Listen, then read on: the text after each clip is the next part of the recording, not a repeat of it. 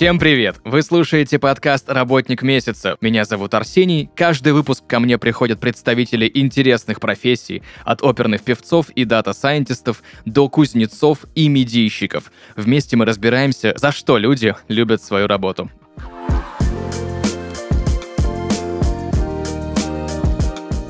Друзья, сегодня в подкасте «Работник месяца» балерина Кристина Таборовская, балерина Кремлевского дворца, руководитель студии «Таборовская балет». Кристина, привет. Здравствуйте, здравствуйте. Кристина, я, насколько понимаю, чтобы стать профессиональной балериной, нужно ого-го сколько лет учиться.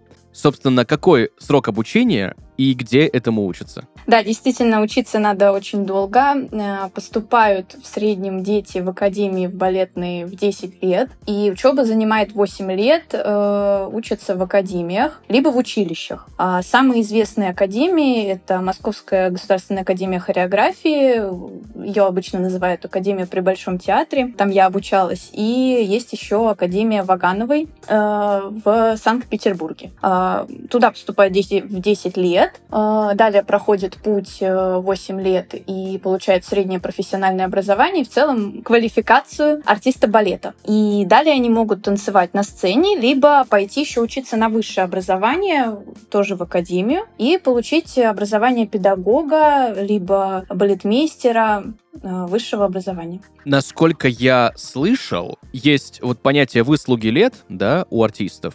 Угу. И, насколько я помню, артист балета на пенсию выходит в довольно раннем возрасте, именно как артист балета. Угу. Это так? Если да, то почему? Э, да, действительно, балетная пенсия где-то в 35-40 лет. В целом у артиста нет ограничения, он может танцевать э, дольше, но э, физическая способность, да, э, тело не, не всегда позволяет, к сожалению, танцевать до 50 до 60 лет. А очень много уходит труда, очень много уходит сил, портится иногда здоровье, какие-то травмы бывают, и поэтому артисты уходят раньше. А, либо артист может в театре перейти в миманс. Это когда артисты участвуют в общих массовых сценах в операх, э, играют какие-то роли, да, уже в более э, спокойном режиме, то есть там не надо танцевать на пуантах, там не нужно большую нагрузку, но при этом ты работаешь артистом балета также в театре. Во время процесса обучения много ли людей ну, знаешь, отсеиваются. Там, условно говоря, поступают э, в 10 лет в балетное училище, там, ну, давай возьмем среднюю цифру, там, какую-нибудь с потолка, 100 человек. Угу. Вот через 8 лет сколько выпускается? А, ну, в среднем, конечно, выпускается в 3-4 раза меньше. То есть в процессе обучения очень э, часто отсеивают. Это нормальная практика. А, вот. Но э, получается так, что самый большой процесс отсеивания приходится где-то на начальные классы. То есть это первый балетный класс, а, пятый балетный класс тоже очень много отсеивают, так как там идет переход на курсы. А когда ты поступил на курсы, ты уже считаешься практически артистом балета. То есть там уже сложные дисциплины, а там уже выпускные экзамены, куда приходят директора театров и набирают э, к себе в труппу артистов. И поэтому, конечно, там идет очень э, жесткий отбор. Я так понимаю, пятый балетный класс, это вот 4 года прошло, это пятый год обучения. Да, да, это пятый год обучения, все верно. И дальше идут три балетных класса. Немножко необычная система, потому что получается, угу. что в первый балетный класс ребенок э, идет в пятый общеобразовательный. То есть он должен отучиться 4 класса в обычной школе и потом только пойти в первый класс э, Академии балета. А это не поздно, потому что я знаю примеры, когда балету учатся и в более раннем возрасте. Э, Все верно, да. В балету можно учиться в более раннем возрасте, но не профессионально. То есть в академию поступают дети только в 10-11 лет. До этого возможно обучаться в студиях у нас, в студии, либо в какой-то школе, может быть, в гимназии, гимнастикой можно заниматься, да, то есть не обязательно заниматься именно балетом, но потом потихонечку нужно уже приходить к балету и поступать можно только в 10 лет. А это хорошее подспорье именно вот, вот эта вот студия непрофессиональная перед поступлением? Смотря какая, смотря какие педагоги, то есть не всегда, там, может быть, это зависит именно от имени студии, да, педагогический состав меняется, но в целом, если директор разбирается в балете, то есть обязательно, конечно же, чтобы директор разбирался в балете, либо был бывшим танцором, танцовщиком, а, либо был балетмейстером, а, педагогом. Тогда у него хороший педагогический состав, и можно хорошо подготовить ребенка к поступлению. Обязательно нужно заниматься много, то есть там не обойдешься просто два раза в неделю, там надо заниматься минимум три раза в неделю, плюс еще индивидуально. Тогда, конечно, это будет подготовка к поступлению очень неплохая, и есть шансы поступить. Но также это зависит от данных ребенка тоже изначальных. А какой примерно процент людей, которые выпускаются из балетного училища, да, или из балетной академии и дальше идут, что называется, в большой балет? В целом большой, потому что когда ты поступаешь в детстве, начинаешь этот путь в 10 лет, ты, конечно, не очень понимаешь, что дальше тебя ждет, а, но когда ты доходишь уже до конца, да, и получаешь диплом артиста балета, ты уже очень хочешь пойти в театр, потому что а, ты прошел весь этот путь, ты много танцевал, ты много учился, и тебе не терпится выступать на сцене как полноценному артисту. Вот бывает, конечно, а, что люди уходят либо на середине пути сами, забирают э, документы из академий, либо в конце тоже, но это 10%, кто не остается э, в балете, кто не поступает в театр. Также может быть э, по той причине, что не примут в театр, то есть э, сидит комиссия да, на экзаменах выпускных, и если тебя не пригласили в театр, ты можешь пойти сам, э, попытаться Э, трудоустроиться, можешь поехать в другой город, то есть не обязательно да, выбирать какой-то один конкретный театр. Вот, но если ты как бы никуда не устроился, а такое бывает, очень редко, но бывает, то, к сожалению, да, тогда люди идут в какую-то другую профессию, либо остаются в балете, но уже педагогами, э, идут на балетмейстерские учиться.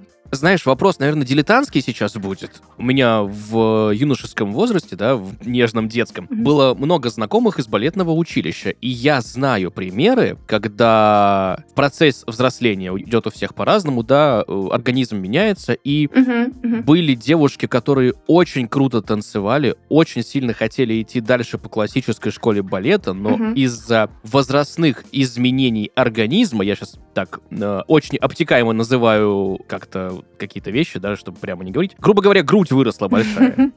да, и да. почему-то сказали, что вот, ну, извините, в балет вам дорога закрыта. Ой, да, бывают, бывают такие примеры. Это зависит от э, училища, от академии, зависит от строгости комиссии, то есть тоже от комиссии очень многое зависит, э, пере, переходишь ты на следующий год или нет. В целом есть, конечно же, балетные параметры, и, конечно же, толстеть э, сильно нельзя, у всех есть переходный возраст э, в 15 лет, это вот как раз примерно начинается в пятом балетном классе, да, когда переходят на курсы, там очень идет сильное изменение в организме, особенно у девушек, и поэтому большой процент э, отчисляют. Да, люди очень хотят танцевать, но такое, к сожалению, бывает. А, но бывают такие случаи, что, например, дают срок, то есть там тебя отчисляют, да, и говорят, что если ты за лето, допустим, похудеешь, да, или что-то изменится э, в твоем организме, как-то удастся э, вырасти, может быть, потому что в этот момент еще идет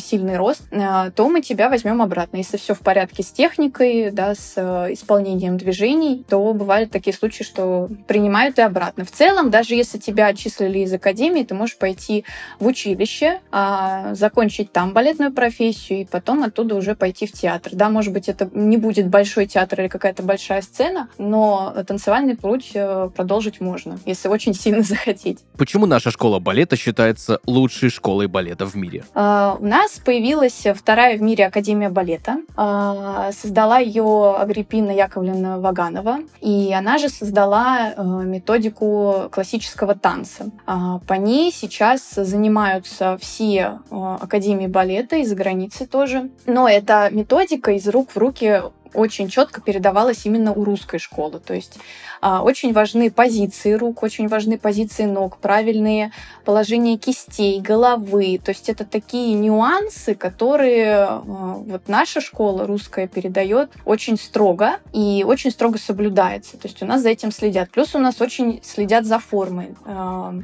артиста, да, чтобы не были перекачаны мышцы, чтобы был красивый рельеф ног, э, рост правильный, вес. Э, Вот. И, возможно, за границей за этим меньше следят. Вот, там есть другие позиции, немножко другая основа, больше современного балета, а русская школа основывается именно на классическом балете. А также у нас очень много мастеров э, балета, звезд э, всемирно известных. Э, Екатерина Максимова, Галина Уланова и многие педагоги, которые сейчас преподают в академиях, они обучались именно а, вот у этих звезд, и поэтому такая хорошая школа, передающаяся из рук в руки. И даже мне удалось позаниматься тоже с примой Мариинского театра Юлией Махалиной, с Михаилом Леонидовичем Лавровским. Он мне ставил номер на а, конкурс, и мне, ну, это безумный опыт, который я передаю сейчас детям, потому что это действительно каждый, каждое мгновение репетиции у тебя остается в памяти на всю жизнь. Мне кажется, поэтому. В двух словах, для непосвященных людей, например, для таких, как я, чем балет кардинально отличается от других направлений сценического искусства? Э, в целом, конечно же, если смотреть вот даже просто картинки или видео, то э, можно заметить, что балетные артисты танцуют на пуантах, девушки. Да, мужчины танцуют в балетных туфлях. На пуантах танцевать намного сложнее, потому что ты танцуешь на кончиках пальцев. А, конечно же, там есть поддерживающая основа у пуанта, то есть ты не стоишь всем весом а, на своих бедных пальцах. Это все грамотно продумано. Но это сложнее, чем танцевать на целой стопе, на, на целой ноге. А вот э, в контемпе, да, в современном танце, там принято танцевать босиком либо в носках. В бальных танцах, э, в историко-бытовых, народных, а, там танцуют чаще всего в характерных туфлях э, на небольшом каблуке. Вот. И в целом это главная пальцевая техника. Второй момент — это выворотность. То есть в балете принято все движения делать выворотно, пяткой вперед, а носки как бы в сторону. Да? Можно вот представить классическую первую позицию, как все вот эти картинки, где э, дети стоят пяточками вместе, носочки врозь. И вот, эти, э, вот это движение надо выполнять во всех движениях в балете. Неважно, поднимаешь ты ногу, прыгаешь, вращаешься. Э, носки должны быть в разные стороны. И колени, соответственно. И э, в остальных танцах все делается по шестой позиции, то есть носками вперед. И в жизни мы ходим носками вперед да, это наша физиология, и так, конечно, тоже легче, вот, а, поэтому балет больше на выворотность. А, плюс, когда ты выворотно делаешь движение ногой, у тебя правильно формируются мышцы, они не нарастают, э, да, как можно заметить там у спортивных гимнастов, достаточно такие большие мышцы, а в балете ты должен быть длинным, вытянутым, и поэтому а, вот эта выворотная работа ног, она позволяет не накачивать сильно мышцы. Ну и также балет — это в целом основа это основа всего. То есть если а, там даже фигуристы, гимнасты, у них есть обязательно урок хореографии. Для чего? Для того, чтобы поставить осанку, для того, чтобы понять, как работают руки, как работают ноги, прочувствовать мышцы и дальше уже идти и делать а, спортивные элементы, выполнять. Батман Тедю. Угу. Почему называется так? Ведь э, мы выяснили, что наша школа самая классная, а название какое-то интересное. Да. А, вся азбука танца основана на французском языке, потому что, конечно же, сейчас мы раскроем секрет. Хвалили-хвалили э, русскую школу.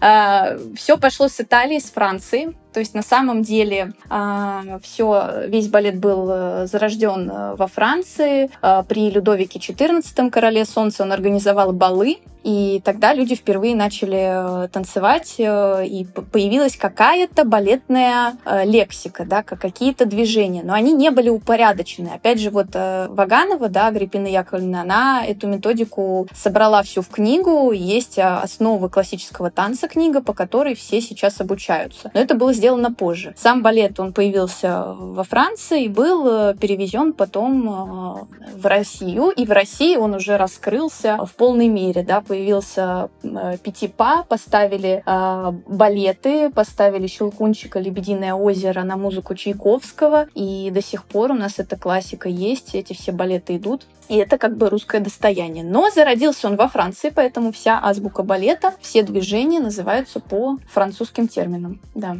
Нужно ли балерине соблюдать какую-то диету, и мужчинам тоже, артистам балета, ее соблюдать? Если да, то какую и почему? Ну, если есть склонность к полноте, то есть вот как мы обсуждали, да, понятное дело, что в 15-17 лет э, идет активное взросление, и там э, худей, не худей, там очень сложно э, себя сдержать. Но вот если после этого возраста, опять же, как бы сложно похудеть, да, сложно держать балетную форму, а есть определенные критерии веса для балерин. Если ты не в этих критериях, то, конечно же, нужно держать постоянно диету. Диеты могут быть разные, у кого-то они более жесткие, что, конечно, не очень полезно для здоровья. Тогда, возможно, не стоит оставаться в балете, да, если ты так мучаешь организм. А, вот, если э, в целом можно делать какие-то разгрузочные дни, там, э, раз в две недели, да, посидеть, не знаю, на яблоках, на кефире, грубо говоря, и скинуть там пару килограмм, то это как бы не, не так страшно, вот, то есть э, это нормальным считается. В целом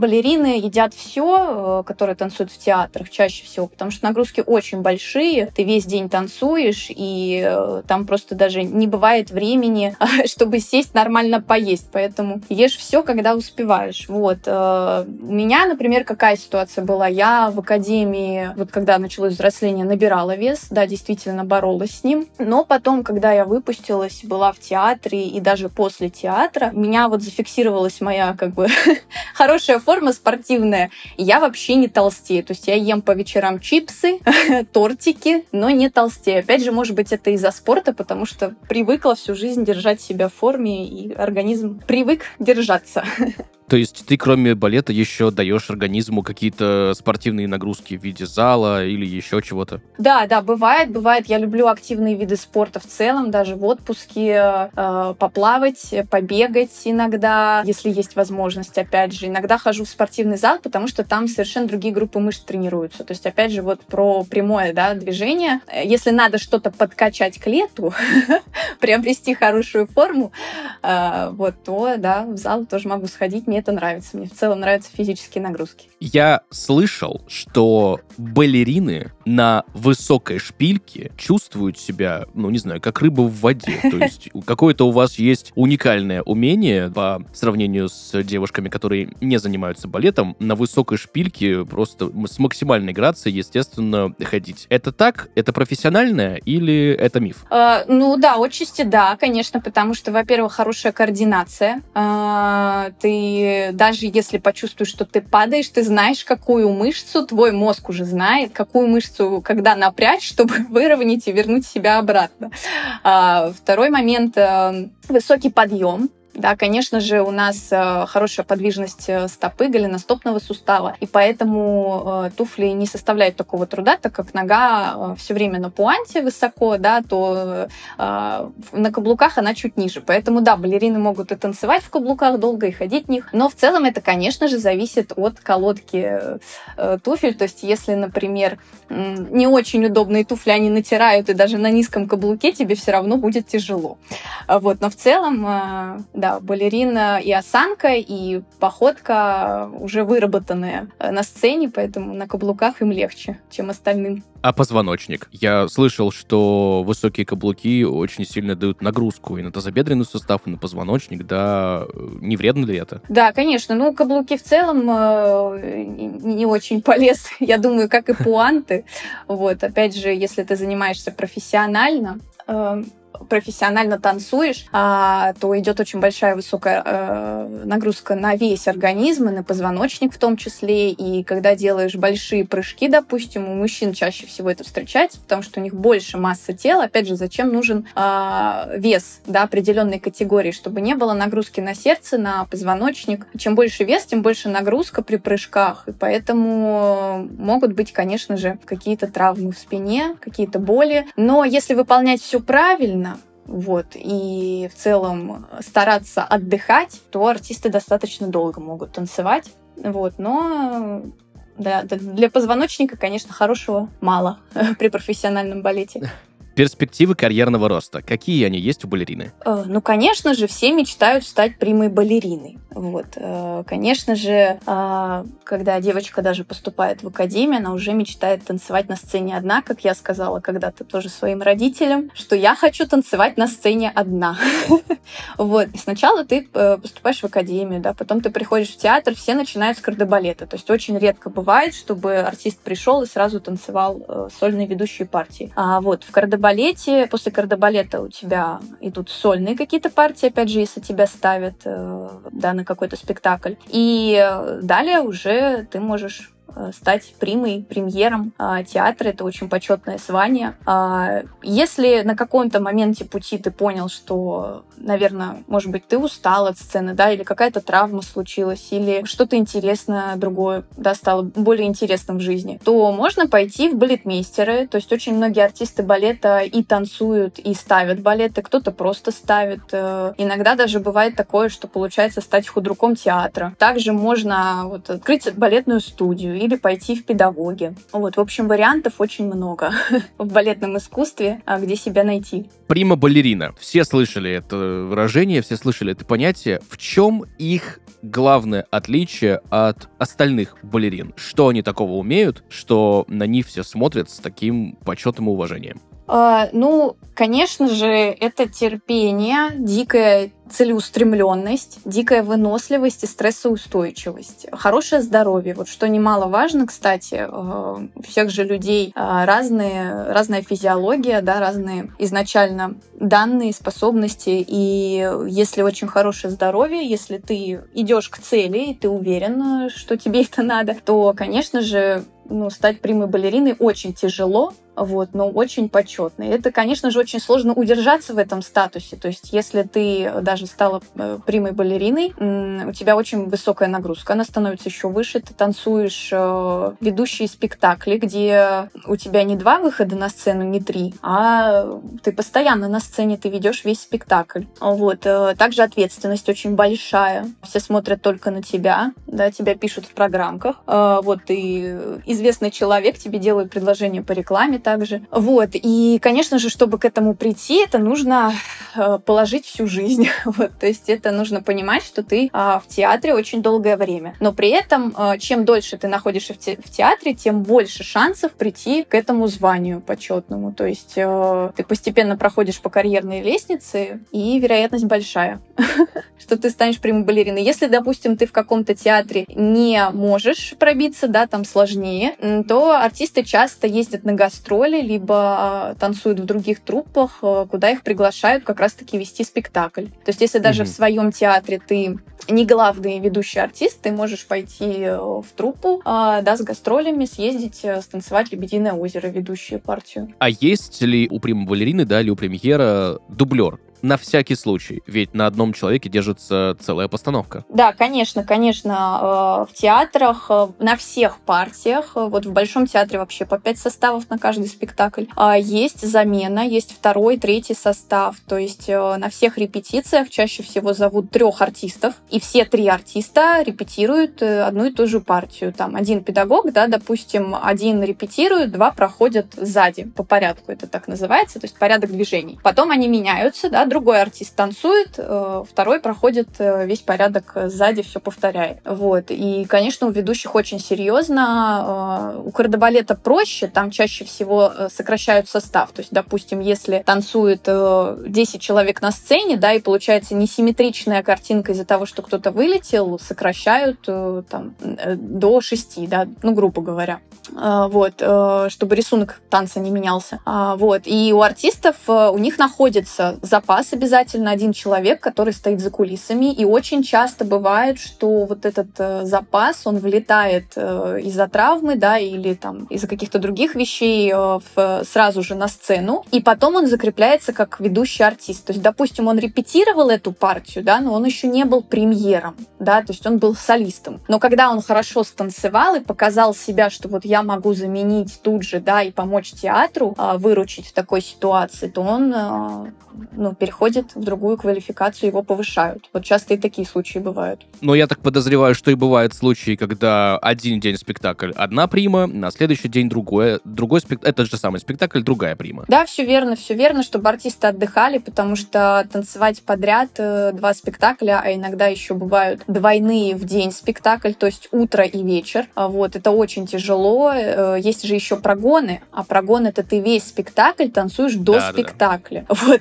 И это еще сложнее. То есть у тебя получается 4 спектакля в день, если там два спектакля стоит. Вот. И поэтому, конечно же, есть э, смена, да, на каждый спектакль, э, каждый состав разный. И, допустим, на премьеры всегда то- так. То есть три дня премьеры, мы понимаем, что много зрителей, да, поэтому много дней у одного и того же спектакля. И э, обязательно у своего спектакля свой состав. И на него еще есть запас. То есть либо это запас, Мгм. который только пришел в театр, да, э, и у них нету пока своего репертуара, либо это вот как раз-таки человек с другого дня, который, если что, тебя тоже выручит. То есть, когда мы слышим прима-балерина, мы понимаем, что в театре она может быть не одна. Конечно, конечно, их очень много.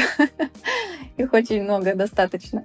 Балет — это на всю жизнь? Или бывают случаи, когда люди уходят там в тот же контемп, например? Э, В целом балет на всю жизнь, да, то есть вот э, даже я э, сейчас больше в студии преподаю, меньше танцую, и балет все равно он с тобой все время. А, вот в целом а, у людей бывают истории, когда они уходят в современный танец, но это чаще всего происходит тоже в академии. То есть если у человека э, начинается дисциплина, допустим, да, у нас есть и современный танец э, в академии разные стили мы проходим, и он понимает, что а ему интереснее современный. Вот э, балет все хорошо, у тебя уже есть основа, но в целом мне вот интересно современный, да, то человек уходит, да, в современный танец, и вот это, кстати, чаще всего а, влечет за собой переезд за границу, потому что за границей более развито это направление, оно уже давно там развивается, и к нам оно пришло не так, не, да- э, не так давно. И у нас сейчас хорошо идут балетные современные постановки, но все-таки за границей больше труп, больше театров, которые именно на современном балете э, специализируются. Вот. Но в целом бывают такие случаи, но это не так часто, чтобы резко уйти в другой стиль. Ты упомянула балетную студию, свою балетную Да, студию, да, да? Почему ты решила ее основать? Расскажи подробнее, как ты к этому пришла, и подробнее про саму студию. Ой, я, э, когда еще была в театре, э, танцевала, я начинала потихонечку преподавать. Э, ну, просто потому что интересно, потому что всегда хотела себя почувствовать тоже педагогом, э, как нас обучали в академии. а также хотелось тоже передавать свой опыт ученикам. Э, и я заметила, что у меня очень хорошо получается преподавать, э, хорошие результаты учеников, родители радостные. Э, и я создала свою методику преподавания, на которой сейчас тоже основываюсь. У меня несколько программ разных для разных возрастов, и в том числе для детей от трех лет. То есть я сумела найти язык э, вот с детишками, с маленькими, поняла, что им тоже интересен балет, мне очень это все понравилось, очень понравилось преподавать. Опять же, это не профессиональный балет был, да, то есть э, чаще всего это дети приходят для общего развития, для себя, для осанки, э, для растяжки. А, И учеников стало так много, что я поняла, что пора, э, пора расширяться. Вот, и поэтому создала свою студию, э, тоже там преподаю, э, веду. Мне очень нравится креатив, мне нравится, что э, эта профессия связана не только с танцем, но и э, с другими профессиями. То есть я и в дизайн ухожу, потому что мы создаем свои дневники э, с иллюстрациями для детей, и, э, соответственно, юридические какие-то вопросы нужно решать, и реклама, и общение с людьми, и уметь с клиентами общаться, менеджерские какие-то навыки. Вот, и мне это все очень интересно, меня это драйвит, э, это постоянный креатив, это постоянное движение, постоянное развитие. То есть я не делаю что-то одно и то же из, из дня в день, а, а постоянно у меня какие-то новые мысли, которые я могу воплотить. То есть это какой-то мой проект, да, в котором я могу делать, как мне удобно. Вот это мне очень нравится. Сложно ли балерине вернуться к своей основной деятельности после декрета? Опять же, это зависит от э, человека. Да, то есть э, у всех по-разному. Э, кто-то иногда после декрета не выходит обратно, просто потому что ребенок, да, просто потому что много времени занимает, и, возможно, уже ушел такой интерес э, к танцу, потому что в танце ты должен, конечно, в театре отдавать себя всего полностью. На работе свободного времени очень мало. Э, и большой процент на самом деле возвращается, то есть вот я работала в театре, и очень много э, балерин э, после декрета возвращались, причем достаточно быстро. Бывали такие случаи, что вот девятый месяц, да, рождается ребенок, и буквально там, не знаю, через несколько месяцев, через 2-3 месяца уже человек появляется в театре и потихонечку-потихонечку начинает наверстывать, и потом уже через год э, полноценно танцует опять те же партии, которые танцевал до декрета. Вот, но это опять же большой труд, и то есть если человек готов э, заново себя вернуть в форму, да, нужно возвращаться заново, э, то тогда все получается и все в порядке. каким трудностям должны быть готовы родители, если их ребенок решил учиться балету? Ну, э, обязательно, конечно же, понимать, что ребенок будет на это тратить все время. То есть не получится э, ходить в пять разных кружков, да, мы и на шахматы, и на танцы, и на пение, и на плавание. Такого не будет. Э, если это профессиональный балет, да, именно профессиональный, э, то ребенок будет в академии с 9 до 6 вечера минимум. Иногда бывают какие-то дополнительные репетиции. Э, также надо дома обязательно заниматься самому. У тебя есть какие-то определенные определенные ошибки на занятиях, и надо их исправлять дома. А родители должны быть в курсе. То есть, опять же, не получится так, что ребенок сам э, сделал все уроки, сам потанцевал, сам балетную сумку собрал и пошел на занятия. Чаще всего есть родительские собрания, где говорят про ошибки, где говорят, что сделать, как сделать, а, каких данных не хватает, и для этого а, нужно больше заниматься, то есть нужно следить, чтобы ребенок занимался сам дома, помогать ему, обязательно поддерживать морально. То есть если что-то не получается, не сдаваться, не говорить, ой, все, мы забираем документы, уходим, а обязательно говорить, все получится. И в течение года бывало такое, что ребенок колоссально менялся просто потому, что у него была поддержка у родителей, а, плюс он сам понимал, он сам шел к цели. И действительно, если в начале года ребенок был на отчисление, а, то в конце года у ребенка могла быть четверка-пятерка а, по классическому танцу. Вот, то есть э, надо быть готовым к тому, что уйдет много времени, много сил, как и у ребенка, так и у родителей. Это если говорить про профессиональный балет. Если говорить про балет для себя, да, дополнительный, то там, конечно, все проще. Там ты приводишь ребенка, ты можешь посидеть, выпить кофе, сходить по своим делам ребенок в это время занимается, там нету строгих критериев, как в академии, то есть в целом а, набирают всех детей, вот, у которых нет физических противопоказаний для балета. И там, опять же, ребенок занимается а, для себя, он улучшает гибкость, он улучшает осанку, он учится координации, он учится танцевать, что потом обязательно пригодится в жизни, даже если э, не заниматься профессиональным балетом. То есть, я так понимаю, в академии, по примеру, например, футбольных академий, я понимаю, что сравнивать нельзя, но угу. приблизительно поправь мне, если я не прав, да, с 9 до 6 идут занятия, потому что первая половина дня это все-таки обучение школьным предметам, предметом, а потом уже балет. Э, вот э, нет, немножко не так. Э, вот, кстати, часто сталкиваюсь с таким, что меня спрашивают, что, наверное, у вас вот по таким критериям. Вот, кстати, в итальянской школе, в академии, там так, и это не очень удобно. То есть там первый день ты сидишь за партой весь день, у тебя уже кровь к ногам да, приливает, а ты засиживаешься как бы за весь день, и вечером у тебя, когда ты уже устал морально и физически, у тебя начинаются mm-hmm дисциплины балетные, причем в другом здании. То есть они там переходят. У меня просто была ученица из школы, она мне рассказывала, и они переходят в другое здание. Вот, это, конечно, сложно для ребенка, потому что, во-первых, делится день, да, там по дороге они где-то еще булки какие-то умудряются съесть, потому что не успевают нормально пообедать. Вот. А, а у нас в академии очень все четко, вот э, в МГАХе и в Вагановке. У тебя с утра э, начинается с классики, классики, кстати, как и в театре. Классика — это вот как раз-таки э, урок классического танца. В театре он называется класс, э, в э, академию, он называется «Классика» или классический танец. А, с утра полтора часа. То есть это как бы такая зарядка для организма, да, в целом это полезно с утра. Ты занимаешься, ты разминаешься, ты просыпаешься, само собой. И далее у тебя может быть небольшой какой-то перерыв 15 минут, ты переодеваешься, спокойно приходишь в себя. А, там три общеобразовательных урока, там русский, математика, английский, допустим, грубо говоря. А, дальше ты э, переодеваешься обратно, у тебя э, гимнастика и там, не знаю, народно-характерный танец. И вечером, может быть, когда ты уже все, ты как бы э, больше тебе ничего делать не надо, да, сегодня физически сложного, ты уже сидишь, как бы расслабился, и у тебя там, возможно, какой-то еще урок, а вот, может быть, два. А, вот, и в целом такая система очень удобна, то есть ты успеваешь и отдохнуть, и поесть в спокойном режиме, и э, позаниматься, проснуться, вот, и поэтому такая вот история. Пансион есть?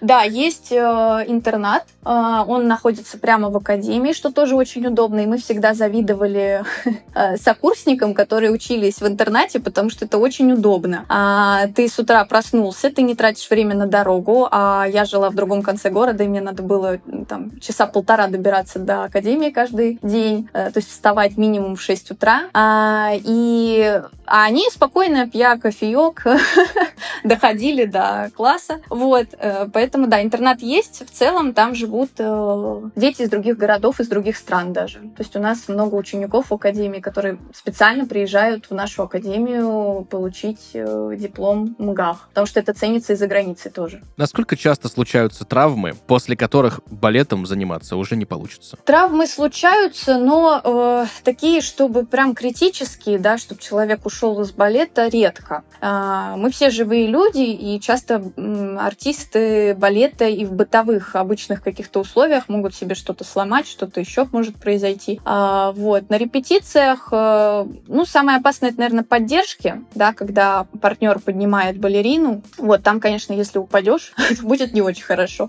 Вот, но такое очень редко случается, потому что партнеры тоже все качаются, все э, знают специфику поддержек, все учатся очень долго. А, могут быть травмы голеностопа. Вот у меня, в частности, вот это такая частая тема, потому что очень незакрепленный голеностопный сустав, а, да, и я вот это знаю, я его специально закачиваю э, со специальной лентом, лентой эспандером. А, вот, если это знать, если над этим работать, делать специальное движение а, релеве, это поднятие на носочки там больше, чем а, обычно положено в классе, то все будет в порядке. Если э, ты расслабляешь э, голеностоп, то э, иногда можно, да, подвернуть ногу. Вот я рвала связку на стопе, но в целом это зажило там за месяц, за два. То есть связка это не какая-то такая сложная, ужасная история. И через два месяца я снова танцевала, и все было в порядке. Напоминает мне классические вот мелкие травмы профессионального спорта. Да, да, очень, очень схоже похоже. на самом деле. Балет не принято называть спортом, принято называть искусством, но в целом это та же нагрузка, это те же э, нормативы, грубо говоря, да, то есть движения, которые надо выполнять по определенным правилам, э, с определенной амплитудой, и если ты больше скрутил пируэтов, при этом не просто абы-докабы, да, а правильно, в правильной форме, в красивой, с дотянутой стопой, с правильной осанкой, то ты как бы и лучший артист получается. Вот выше прыгнул тоже, значит, ты лучше остальных. Я, кстати, слышал, что очень часто партнеры по танцам, да, то есть именно партнеры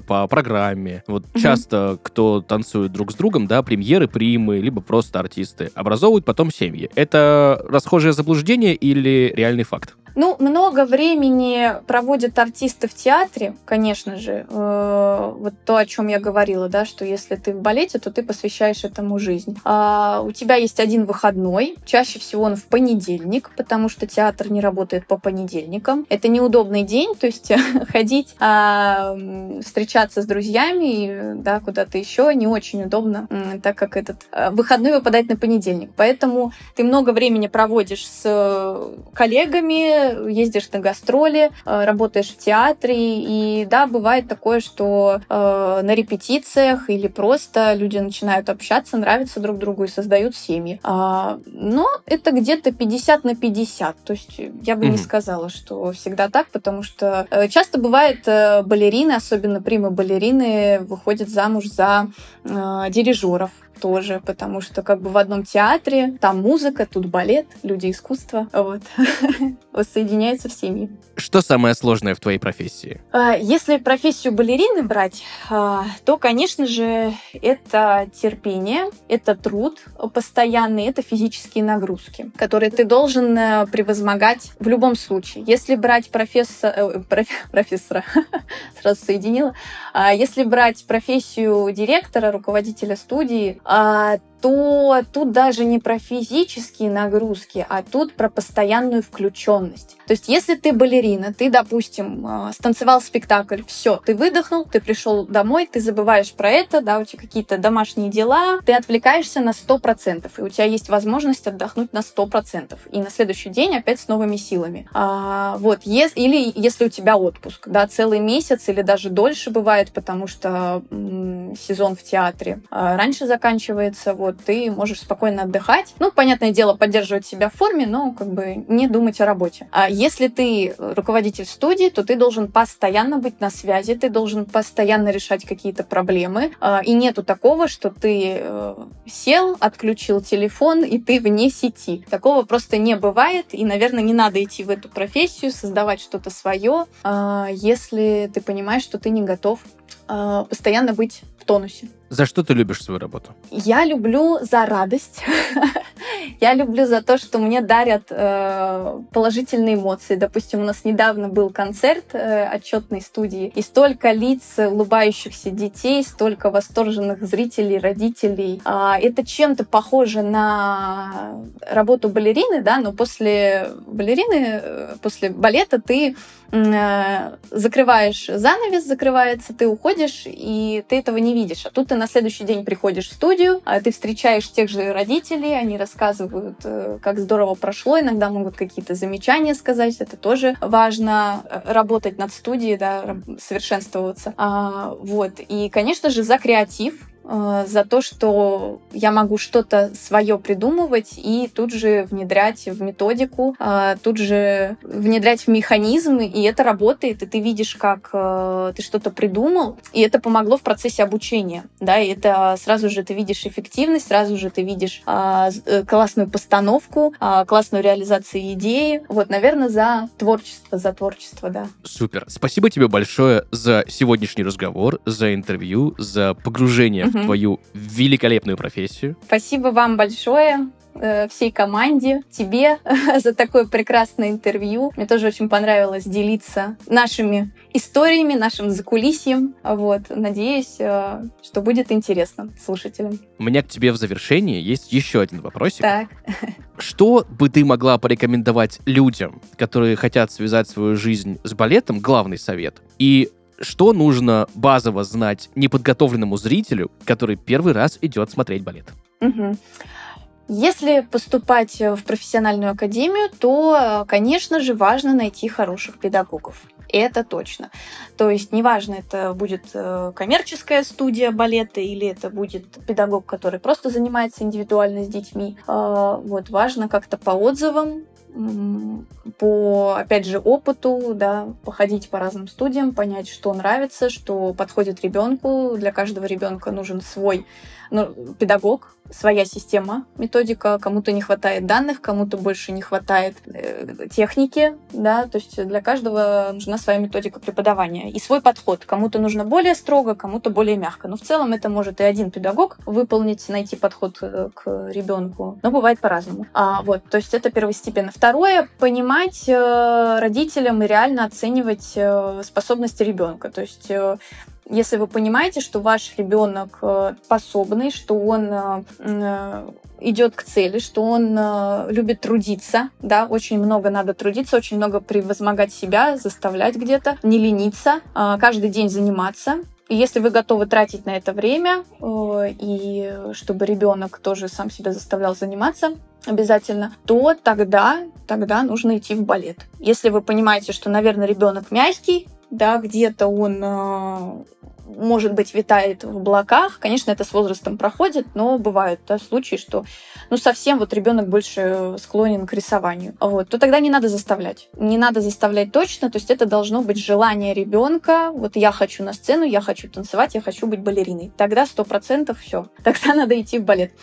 А вот. Эм, по поводу театра, прочитать либретто. Да, то есть перед походом в театре там есть программки. В целом там написаны все действующие лица и э, программа спектакля. А, но лучше отдельно прочесть э, либретто, почитать, о чем спектакль. Иногда спектакли на какое-то произведение, да, как в драматическом театре. И, может быть, даже ознакомиться с произведением или с фильмом, чтобы лучше понимать э, сюжет, чтобы лучше понимать жесты, потому что балет весь без э, слов, и нужно очень внимательно следить за движениями на сцене, э, ориентироваться по артистам, что сейчас происходит. А вот также я бы посоветовала сходить в начале, вот я всех друзей вожу сначала на трехактные балеты короткие, в том плане, что э, три одноактных балета. Вот. То есть э, каждое действие — это разный балет. Например, Кармен Сюита, э, Шопиньяна и Жар птица. Да, прекрасно, прекрасное трио, это легко смотреть, это интересно, там понятный сюжет, э, вот, и для начала зрителю будет очень интересно. Опять же, если не нравится балет, и ты ничего не понимаешь, и ты устаешь, можно просто облокотиться на кресло спинки, закрыть глаза и слушать музыку. Тоже очень полезно. Спасибо тебе большое еще раз за разговор разговор и за финальные рекомендации. Надеюсь, они будут к месту, да, помогут. Вот, спасибо большое. Спасибо большое. Друзья, сегодня в подкасте «Работник месяца» Кристина Таборовская, балерина Кремлевского дворца, руководитель студии «Таборовская балет». Кристина, было очень приятно сегодня с тобой поговорить про твою профессию. Взаимно, взаимно. Друзья, на этом у нас все. Услышимся в следующих выпусках. Пока-пока.